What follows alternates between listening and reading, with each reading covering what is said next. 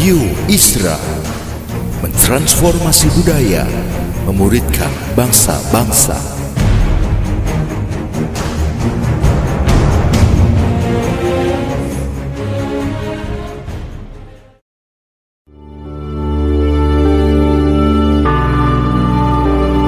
Apostolic Prophetic Messages mengungkapkan pesan dan arahan dari hati Tuhan bagi gerejanya demi menuntaskan mandat kerajaan Allah di Indonesia dan bangsa-bangsa.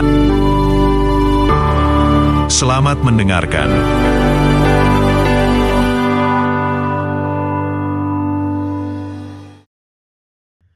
Salam sejahtera saudara-saudara yang dikasih. Karena saya percaya Tuhan kita sedang membawa perkara-perkara yang baru, yang dahsyat buat kita sekalian. Uh, saya mempercayai bahwa memasuki tahun yang baru ini banyak dari kita yang mengalami pengalaman uh, riset. Kita di riset ulang. Saya nggak tahu dengan saudara. Saya mengalami pengalaman di riset ulang banyak pemahaman-pemahaman saya yang perlu diperbaharui, diperbaiki, baik pengalaman dalam berkeluarga, baik pemahaman dalam berjemaat, ataupun yang lain. Saya mengalami pengalaman riset ini. Nah, untuk itu saya ingin mengajak kita sekalian untuk uh, kembali melihat fondasi kehidupan kita. Kita perlu melihat dasar-dasar kehidupan kita. Untuk itu uh, pada hari ini saya ingin kita sekalian membaca dari kitab Mazmur pasalnya yang ke-11. Kita akan membaca kitab Mazmur pasalnya yang ke-11. Kita akan membaca tujuh ayat dari kitab Mazmur tersebut. Uh, dan tentu kita akan membahas beberapa ayat di dalamnya untuk membahas tentang bagaimana kita konsentrasi pada dasar-dasar itu. Mari kita akan melihat Uh, hal-hal yang sangat foundational ini. Uh, Mazmur 11 ayatnya yang pertama sampai ayatnya yang ketujuh. Untuk pemimpin biduan dari Daud. Pada Tuhan aku berlindung. Bagaimana kamu berani berkata kepadaku, terbanglah ke gunung seperti burung. Sebab lihat, orang fasik melentur busurnya. Mereka memasang anak panahnya pada tali busur untuk memanah orang yang tulus hati di tempat gelap. Apabila dasar-dasar dihancurkan, apakah yang dibuat oleh orang benar itu? Tuhan ada di dalam baitnya yang kudus. Tuhan tahtanya di sorga. Matanya mengamat-ngamati, sorot matanya menguji anak-anak manusia. Tuhan menguji orang benar dan orang fasik dan ia membenci orang yang mencintai kekerasan. Ia menghujani orang-orang fasik dengan arang berapi dan belerang. Angin yang menghanguskan, itulah isi piala mereka. Sebab Tuhan adalah adil. Dan ia mengasihi keadilan. Orang yang tulus akan memandang wajahnya. Dari ayat-ayat ini saya mau kita mengkonsentrasikan pada ayatnya yang ketiga. Tentu kita akan bahas seluruh uh, pembacaan ini, tapi kita akan konsentrasi pada ayatnya yang ketiga terlebih dahulu. Apabila dasar-dasar dihancurkan, apakah yang dibuat oleh orang benar itu? Kalau dasar-dasar dihancurkan, apakah yang dibuat oleh orang benar ini? Semua kita punya fondasi semua kita punya fondasi dalam kehidupan ini. Bahkan di dalam iman kita pun perlu fondasi. Bagaimanapun kita membangun sesuatu, fondasi kita sangat penting. Memasuki tahun 2021 dan akan triumphant di tahun 2021 ini. Kita perlu terus memperhatikan fondasi kita. Sebab inilah yang sedang terjadi sekarang Tuhan sedang mengembalikan kita untuk melihat fondasi kita sekali lagi. Nah dalam khotbah ini saya ingin menyampaikan kepada saudara. Ada tiga hal yang sangat fundamental, yang sangat foundational buat kita yang perlu kita perhatikan. Sebab ini adalah hal yang sangat penting. Ketiga hal tersebut adalah iman kepada Tuhan. Itu yang pertama. Bukankah disebut iman adalah dasar? Yang kedua, kita akan membahas tentang bagaimana pernikahan orang percaya juga foundational. Sebab pernikahan itu sendiri adalah dasar dari sebuah keluarga. Dan kalau pernikahan dihancurkan, keluarga tidak bisa berdiri teguh. Padahal keluarga adalah batu penjuru dari society kita. Sedangkan yang ketiga adalah gereja. Gereja pun sedang digoncangkan. Gereja pun sedang digoyang sampai kepada dasarnya. Dan kita perlu sekali untuk memperhatikan dasar-dasar ini. Mari kita akan mulai untuk melihat beberapa fakta dan kemudian melihat apa yang terjadi pada zaman-zaman ini. Yang pertama, iman kepada Allah. Iman kepada Allah saat sekarang ini sedang mengalami serangan yang paling hebat di dalam sejarah kehidupan manusia belum pernah terjadi seperti sekarang ini di mana banyak orang yang beriman kepada Tuhan berpaling meninggalkan Tuhan. Dan itu memang udah dinubuatkan. Sekalipun ada banyak orang yang dimenangkan dalam kerajaan sorga tapi benar nubuatan bahwa pada hari-hari terakhir akan ada banyak orang yang murtad. Yesus menubuatkannya Daniel menubuatkannya Paulus menubuatkannya. Bahwa akan datang hari-hari terakhir di mana orang kelihatannya beribadah tapi mereka memungkiri kekuatan dari ibadah tersebut. Nah, mari kita akan lihat secara perlahan-lahan ketiga hal yang saya sebutkan tadi. Yang pertama, iman kepada Tuhan. Iman kepada Allah. Nah, saudara, tahukah saudara bahwa musuh kita itu tidak bisa melawan Tuhan? Nggak bisa. Dia tidak bisa melawan Tuhan. Dia tahu itu tapi dia menyerang orang percaya. Apa yang diserang adalah dasar hidup orang percaya, yaitu iman mereka kepada Tuhan. Tahukah saudara, pergerakan ateis semakin banyak. Saya tinggal di satu negara yang tadinya disebut sebagai negara Kristen. Tapi belakangan ini kalau ketemu orang mereka berkata begini, ah, kalau Tuhan mah enggak lah, saya nggak bisa percaya lagi kepada Tuhan. Ah, enggak lah. Susah bagaimana? Enggak lah. Jadi kelihatannya ada masalah yang sedang dialami oleh generasi ini. Millennials itu betul-betul telah menolak untuk mempercayai Tuhan. Walaupun ada banyak juga yang datang pada Tuhan dan kemudian diselamatkan oleh Tuhan. Tapi kebanyakan generasi yang lahir sekarang justru di negara-negara yang tadinya adalah orang-orang yang percaya kepada Tuhan, sekarang tidak lagi percaya kepada Tuhan. Hal-hal yang sedang terjadi, pergumulan-pergumulan dengan orang-orang yang saya kenal, bagaimana mereka udah sulit sekali menjelaskan Tuhan kepada anak-anak mereka. Seperti Tuhan terlalu jauh. Di sinilah kita melihat bahwa kita dikembalikan kepada fondasi bahwa memang agama gagal untuk memperkenalkan Tuhan. Justru agama-agama yang ada di dunia ini telah mem, apa itu, memperkenalkan Tuhan dengan cara yang salah. Seperti Tuhan terlalu tinggi, terlalu transenden, dan bisa didekati. Sehingga kemudian terjadi orang kemudian berkata Tuhan tidak peduli kita, kita mati dan seterusnya. Orang kemudian menjauh dari Tuhan iman sedang diserang. Dan Alkitab berkata, if the foundation are destroyed, what can the righteous do? Kalau fondasi kita dihancurkan, apakah yang orang benar bisa kerjakan? Saudara, itu memang benar. Sekarang orang melupakan penciptanya. Atheism, humanism, evolutionist itu yang kemudian berkata bahwa Tuhan tidak ada dan seterusnya false worship, false doctrine. Orang kemudian semakin mengeraskan hatinya. Kita memperkenalkan Yesus kepada mereka, mereka berkata, siapa itu Yesus?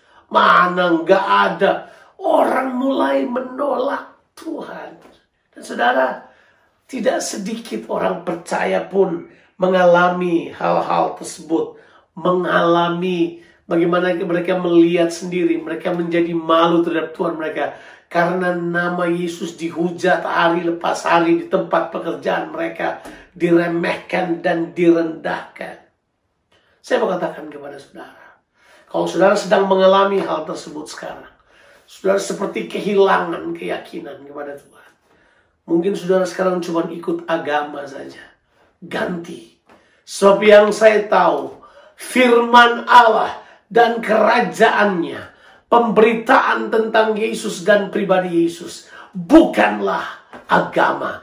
Ini adalah sebuah kehidupan di mana kita memiliki hubungan real yang intim dengan Tuhan kita. Tuhan bukan cuma sekedar masuk akal, dia masuk di dalam hati kita. Dia bukan cuma dapat dimengerti, dia memberi pengertian tentang dirinya untuk kita. Tuhan real, dia ada dengan kita kita masih dapat terus mempercayai Tuhan. Kita masih terus dapat berkata bahwa Tuhan ada bersama-sama dengan kita. Saudara, di tengah-tengah pandemi ini dengan apa yang kita harapkan tidak menjadi kenyataan. Ada beberapa orang kehilangan iman mereka. Sekarang iman model Sadrak, Mesak, dan Abednego sedang dicari lagi. Iman yang berkata, sekalipun, sekalipun Tuhan tidak menolong saya, saya akan tetap menyembah Tuhan tersebut. Saya akan tetap menyembah dia sebab dia ada. Dia real. Dia real dalam kehidupan saya. Apakah Tuhan tetap real dalam kehidupan saudara? Beberapa orang telah melihat dunia maya sebagai alternatif dari hidup dalam kerohanian yang hidup dengan realita Kristus. Saya mau beritahu pada saudara, fondasi iman banyak orang sedang diserang. Dan Alkitab sudah katakan buat kita, iman adalah dasar. Iman adalah dasar. Iman adalah mata untuk melihat apa yang Tuhan siapkan buat kita. Iman adalah membuat kita dapat melihat dia yang tidak kelihatan. Ini sedang diserang saudara. Seringkali kita bisa mengalami putus asa, kegagalan yang sangat besar bisa kita kemudian jadikan alasan untuk berkata, bahwa Tuhan tidak ada. Tuhan ada. Tuhan ada. Dia ada. Haleluya. Tema kita kemarin di Natal kemarin. Ya, seminggu sebelum kita masuk ke tahun baru. Immanuel. Saya suka. Bukan Tuhan beserta kita sebenarnya. Tuhan ada dengan kita. Itu terjemahan yang tepat. So, kalau cuma beserta kita, konotasinya seperti Tuhan itu adalah uh, sekedar cuman sebagai sebagai satpam ya. Dia jagain kita. Makanya doanya kita Tuhan jagain rumah saya dong. Tuhan jagain mobil saya dong. Tuhan jagain pacar saya dong. Tuhan jagain anjing saya dan kucing saya dong. Jadi Tuhan kayak satpam. Kita sebut sebagai sebagai uh, guardians factor. Tuhan bukan. Dia ada dengan kita. Di kesukaan yang tertinggi dia ada. Di kedukaan yang paling dalam dia ada Tuhan selalu ada. Dia tidak pernah tidak ada. Makanya dibilang dengan iman kita percaya. Kalau orang datang kepada Tuhan, dia harus punya iman. Dia harus percaya bahwa Tuhan ada. Dan dia memberi upah kepada orang yang bersungguh-sungguh hati kepadanya. Dunia sekarang sedang berkata Tuhan gak ada. Tuhan tidak logis. Tuhan tidak ada. Serangan terhadap iman kita sedang begitu kuat. Di tengah-tengah keadaan yang seperti sekarang, saya mengatakan kepada saudara, perkuat imanmu. Sebab iman kita bukan iman dari diri kita. Iman kita datang dari Yesus. Benar yang ditulis dalam Galatia 2 ayat yang ke-20. Hidupku bukannya aku lagi, tapi Kristus yang hidup di dalam aku. Dan iman yang kuhidupi dan hidup yang kuhidupi sekarang dalam daging ini adalah hidup karena percaya Ya, saya ini bilang hidup karena percaya di dalam anak itu. Harusnya adalah karena iman yang saya ya, kepercayaan saya itu adalah iman dari Yesus Kristus. Ya, itu dijelasin jelas oleh Alkitab. Terjemahan Indonesia bilang iman di dalam. Harusnya imannya Yesus Kristus. Kita hidup karena imannya. Kita juga semua nggak kuat kok. Tapi Tuhan memberi iman buat kita Yesus menjadi iman bagi kita. Dialah iman kita. Foundational. Makanya dibilang di kitab Galatia 2 ayatnya yang ke-20 dibilang begini. Dan hidup yang kuhidupi sekarang di dalam daging adalah hidup karena percaya oleh imannya Yesus Kristus. The faith of the Son of God. Imannya anak Allah. Itu iman kita. Kuatkan itu. Bersekutu dengan dia. Dia real. Dia ada dengan kita. Dia yang Immanuel. Tidak pernah gagal. Haleluya. Ya, kita sedang berhadapan dengan realita ini sekarang ini. Kalau fondasi digoncang, mau ke mana kita, saudara? Mau pergi ke mana kita? Mau terbang ke gunung-gunung tinggi? Nggak bisa. Nggak bisa pergi ke mana-mana. Kita akan diam di situ. Diam dan percaya. Sebab Tuhan ada. Berlaku setialah karena dia akan membela kehidupan kita. Yang kedua, adalah yang pertama iman kepada Allah itu foundational itu sedang digoncang saat sekarang ini yang kedua adalah pernikahan the marriage of the believers pernikahan ini penting sekali wah saudara sekarang pernikahan sedang diserang sejadi-jadinya ya ya ya bukan cuma keluarga keluarga memang diserang tapi pernikahannya Sebab pernikahan ini adalah fondasi dari keluarga. Pernikahan yang seperti apa? Pernikahan yang perjanjian. Covenantal marriage. Pernikahan yang didasarkan pada perjanjian. Itu yang sedang diserang sekarang. Ya, saya, saya membaca beberapa tulisan yang menulis tentang bagaimana bagaimana orang tidak lagi percaya kepada pernikahan. Ditulis ya, ditulis oleh seorang yang bernama Paul Strand ya dari cbn.com dia dia menulis tentang millennials ditching marriage and the church. Jadi orang-orang millennials ini meninggalkan pernikahan. Mereka berkata 25% dari millennials tidak mau menikah.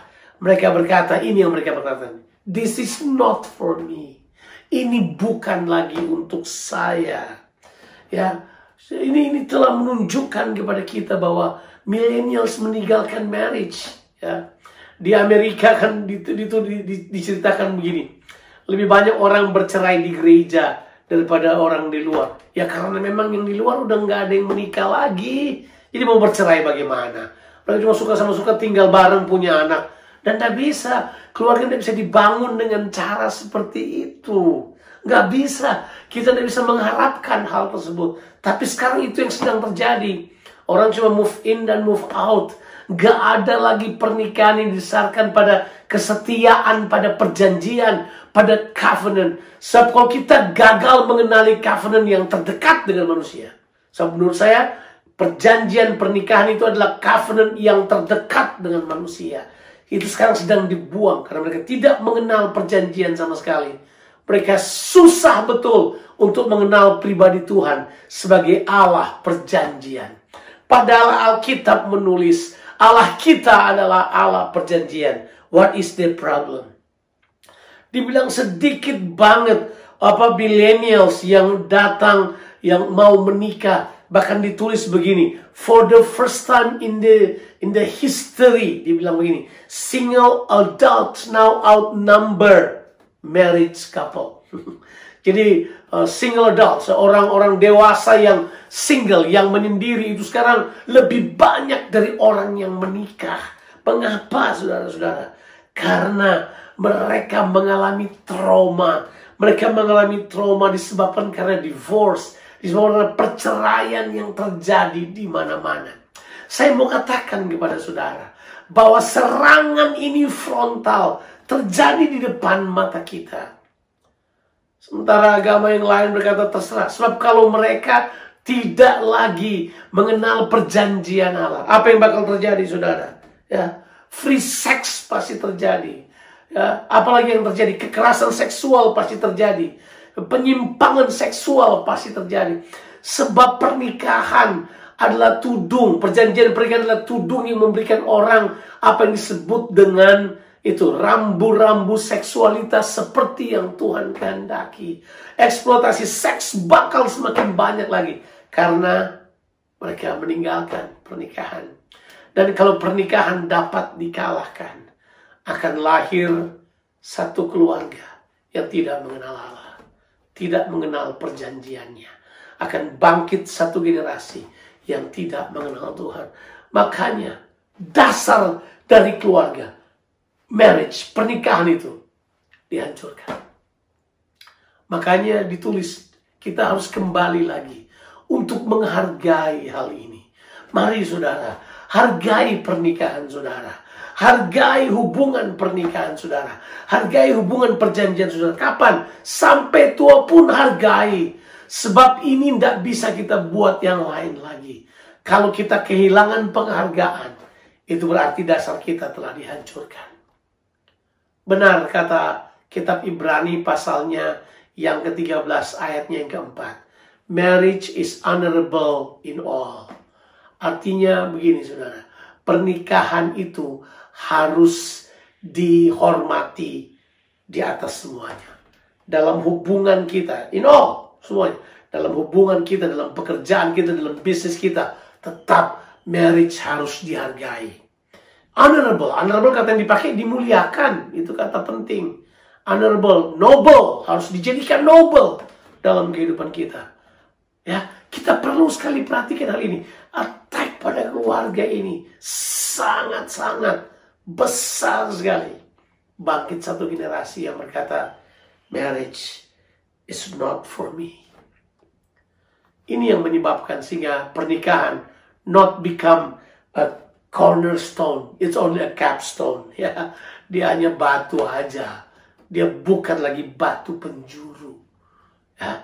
Nah, kita harus mengerti bahwa kita perlu sekali kembali memperhatikan keluarga kita. Suami istri yang ada terus perbarui ikatan perjanjian saudara.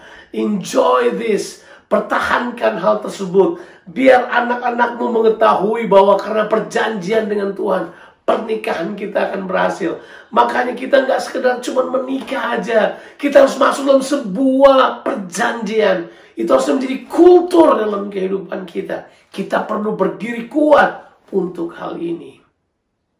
Itu yang kedua, keluarga. Ada banyak sekali generasi baru menolak hal tersebut. Mereka tidak menghargai pernikahan lagi. Ya, karena mereka tidak menghargai maka dasar dari keluarga dihancurkan. Sekali lagi pertanyaannya, if the foundation destroyed, what can the righteous do? Kalau dasar-dasar dihancurkan, apakah yang orang benar dapat lakukan? Mari kita akan tetap menghargai. Seperti dikatakan dalam Ibrani pasalnya ke-13 ayat yang 4. Ya, kita harus tetap menghormati, menghargai pernikahan. Kita harus tetap menjaga kehidupan seksualitas sesuai dengan aturan-aturan perjanjian pernikahan. Kita sudah membahas yang pertama adalah iman kepada Allah. Yang kedua kita sudah membahas tentang keluarga. Yang ketiga yang sedang digoncang sampai ke dasarnya, sampai fondasinya adalah gereja. Ya, gereja sedang mengalami hal tersebut ya orang tinggalkan gereja. Orang tinggalkan banyak sekali orang yang murtad. Ditulis di Alkitab. Ya kita harus tetap mempertahankan. Coba kita lihat kembali kepada pembacaan kita tadi. Saya suka sekali ayat 4 berkata begini Tuhan ada di baitnya. Kata Tuhan ditulis dengan huruf besar seluruhnya. Itu berarti yang berbicara ini adalah JHVH the God of the covenant. Tuhan perjanjian yang sedang berkata dia ada di baitnya. Dia duduk di atas tahtanya. Dia ada di sorga, dia ada di baitnya. Dan baitnya adalah kita. Baitnya adalah gerejanya. Tapi sekarang orang berusaha merendahkan gerejanya. Ya, di situ dia Alkitab bilang, Tuhan tetap menyorot, Tuhan tetap melihat kita Baca, sorot matanya menguji anak manusia. Dia menguji orang benar. Saya mempercayai sekarang-sekarang ini. Tuhan tetap melihat hati manusia. Di tengah-tengah cobaan-cobaan lewati pandemi dan kesulitan yang sedang terjadi, yang tentu adalah efek domino yang terjadi akibat pandemi ini. Ada banyak orang yang mengalami kesulitan, tapi ketahuilah Tuhan tetap melihat hati manusia. Tuhan adil kok. Dia mengasihi keadilan. Dan Alkitab janji buat kita, orang benar akan memandang wajahnya. Orang benar akan puas karena wajahnya.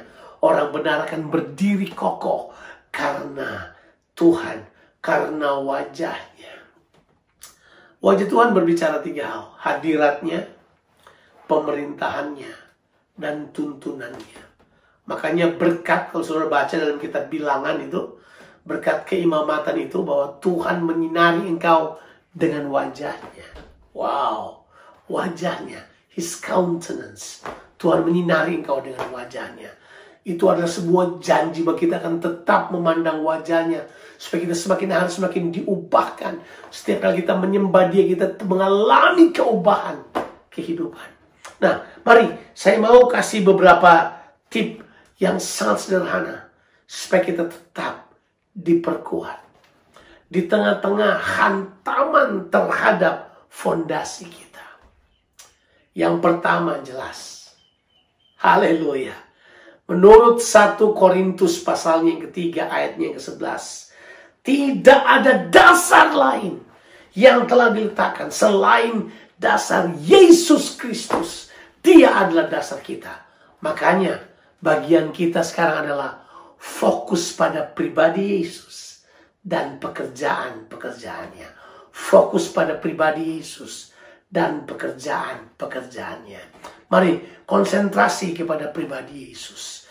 Lihat, lihat bagaimana kehidupanmu di dalam Tuhan Yesus. Apakah Yesus tetap merupakan fokus kehidupanmu atau yang lain? Ada banyak orang datang kepada Tuhan hanya untuk kepentingannya sendiri. Dia tidak mau mengerti apa yang Yesus inginkan. Dia cuma mau-maunya aja yang Yesus harus ikuti. Mari saya beritahu pada saudara, kita harus kembali melihat pada pribadi Yesus. Ingat tiga hal tadi yang diserang? Itu semua adalah kekuatan Yesus yang Yesus bangun atas dunia ini. Di situlah sebenarnya pemuritan terjadi. Ya, keluarga dan gereja adalah tempat di mana orang-orang dipersiapkan untuk menjadi orang-orang yang berkenan kepada Allah dan melakukan perbuatan-perbuatan yang ajaib. Konsentrasi pada pribadi Yesus. Yang kedua adalah konsentrasi pada komunal-komunal yang sifatnya kekeluargaan. Mari kita bangun komunal-komunal karena ditulis ya, tadi di dalam kitab 1 Timotius pasalnya yang ketiga. Kalau sudah baca ayatnya yang ke ayatnya yang ke-14, 15 dan 16. Secara khusus ayatnya 15. Dia bilang ini kalau aku belum datang kepadamu sudahlah engkau tahu bagaimana orang hidup dalam keluarga Allah. Wow, keluarga Allah. Itu adalah tiang penopang dan dasar kebenaran. Dasar kebenaran karena komunitas yang terbangun. Pelihara terus komunitas-komunitas kita. Dalam komunitas kita terjadi proses pemuritan yang kuat. Pemuritan gereja mula-mula ada pada komunitas-komunitas mereka. Ini yang perlu kita bangun. Kuatkan kelompok-kelompok kecil saudara. Tetap ada pada kelompok-kelompok kecil saudara. Ya, pertemuan-pertemuan besar kita tentu sedang terhalang sekarang. Nanti juga akan ke situ, tapi tetap perkuat komunitas-komunitas kecil kita. Itu adalah disebut sebagai apa? Tiang penopang dan dasar kebenaran. Ya, kalau yang pertama adalah kita perlu jadikan Yesus, konsentrasi fokus kepada Yesus, yaitu fokus pada pengajarannya dan pekerjaan-pekerjaannya. Konsentrasi. Ya, what would Jesus do? Apa yang Yesus akan kerjakan di tengah-tengah saat seperti sekarang ini? Apa Yesus akan buat? Ah, kita perlu cari tahu hal tersebut. Tapi konsentrasi juga pada keluarga Allah, pada komunitas orang percaya. Tapi yang paling luar biasa yang saya mau katakan kepada saudara, kita masing-masing pribadi perlu dimuridkan supaya kita kemudian memiliki dasar yang kuat. Makanya Yesus berkata, pergilah, jadikanlah semua bangsa muridku. Yesus berkata ini supaya bangkit satu generasi yang terbiasa dimuridkan.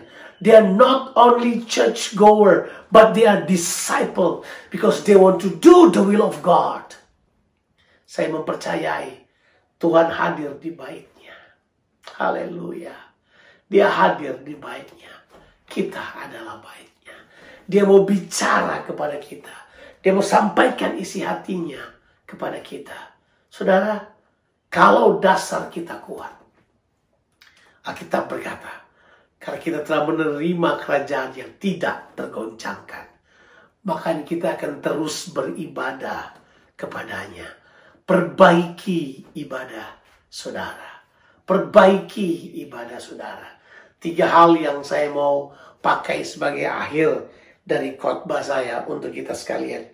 Kita akan membuka dari kitab ulangan pasalnya yang ke-11 kitab ulangan pasalnya yang ke-11 kita akan baca ayatnya.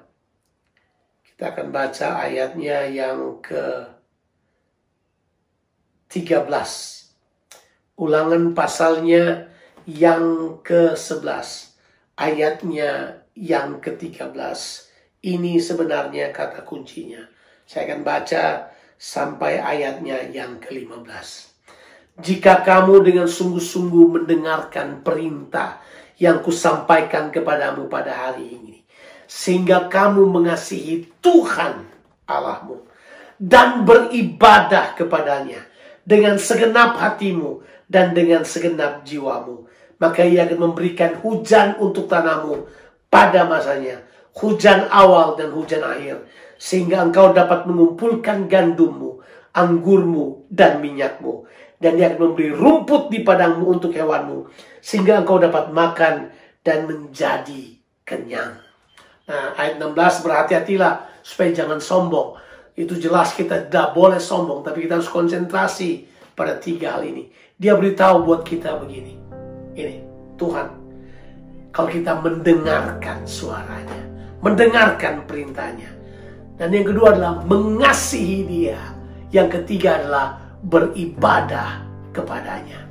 Ingat tiga hal ini adalah aktivitas yang harus kita kerjakan untuk counter hal-hal yang dikerjakan menghadap iman kita, kemudian menghantam keluarga-keluarga, menghantam pernikahan-pernikahan orang percaya, dan yang ketiga adalah menghantam gereja-gereja.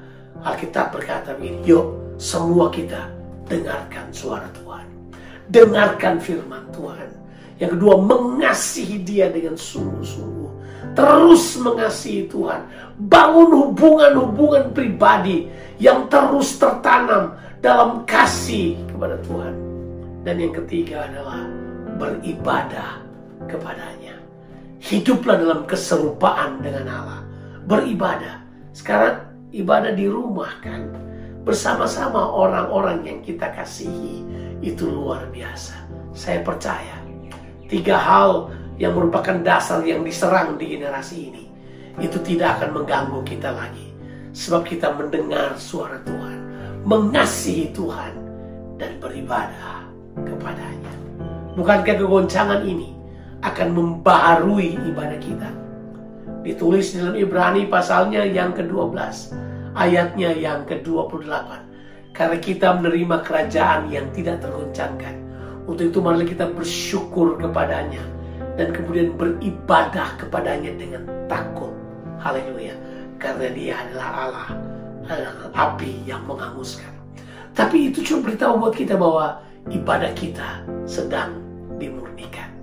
Doa saya buat kita semuanya dapat menang supaya dasar-dasar kita tetap berdiri sehingga pertanyaan kitab Mazmur pasalnya yang ke-11 ayat yang ketiga. Kalau dasar-dasar dihancurkan, apakah yang orang benar dapat lakukan? Orang benar akan mendengarkan suara Tuhan. Orang benar akan mengasihi Tuhan dengan sungguh-sungguh. Orang benar akan tetap beribadah kepadanya. Tuhan memberkati kita sekalian. Amin.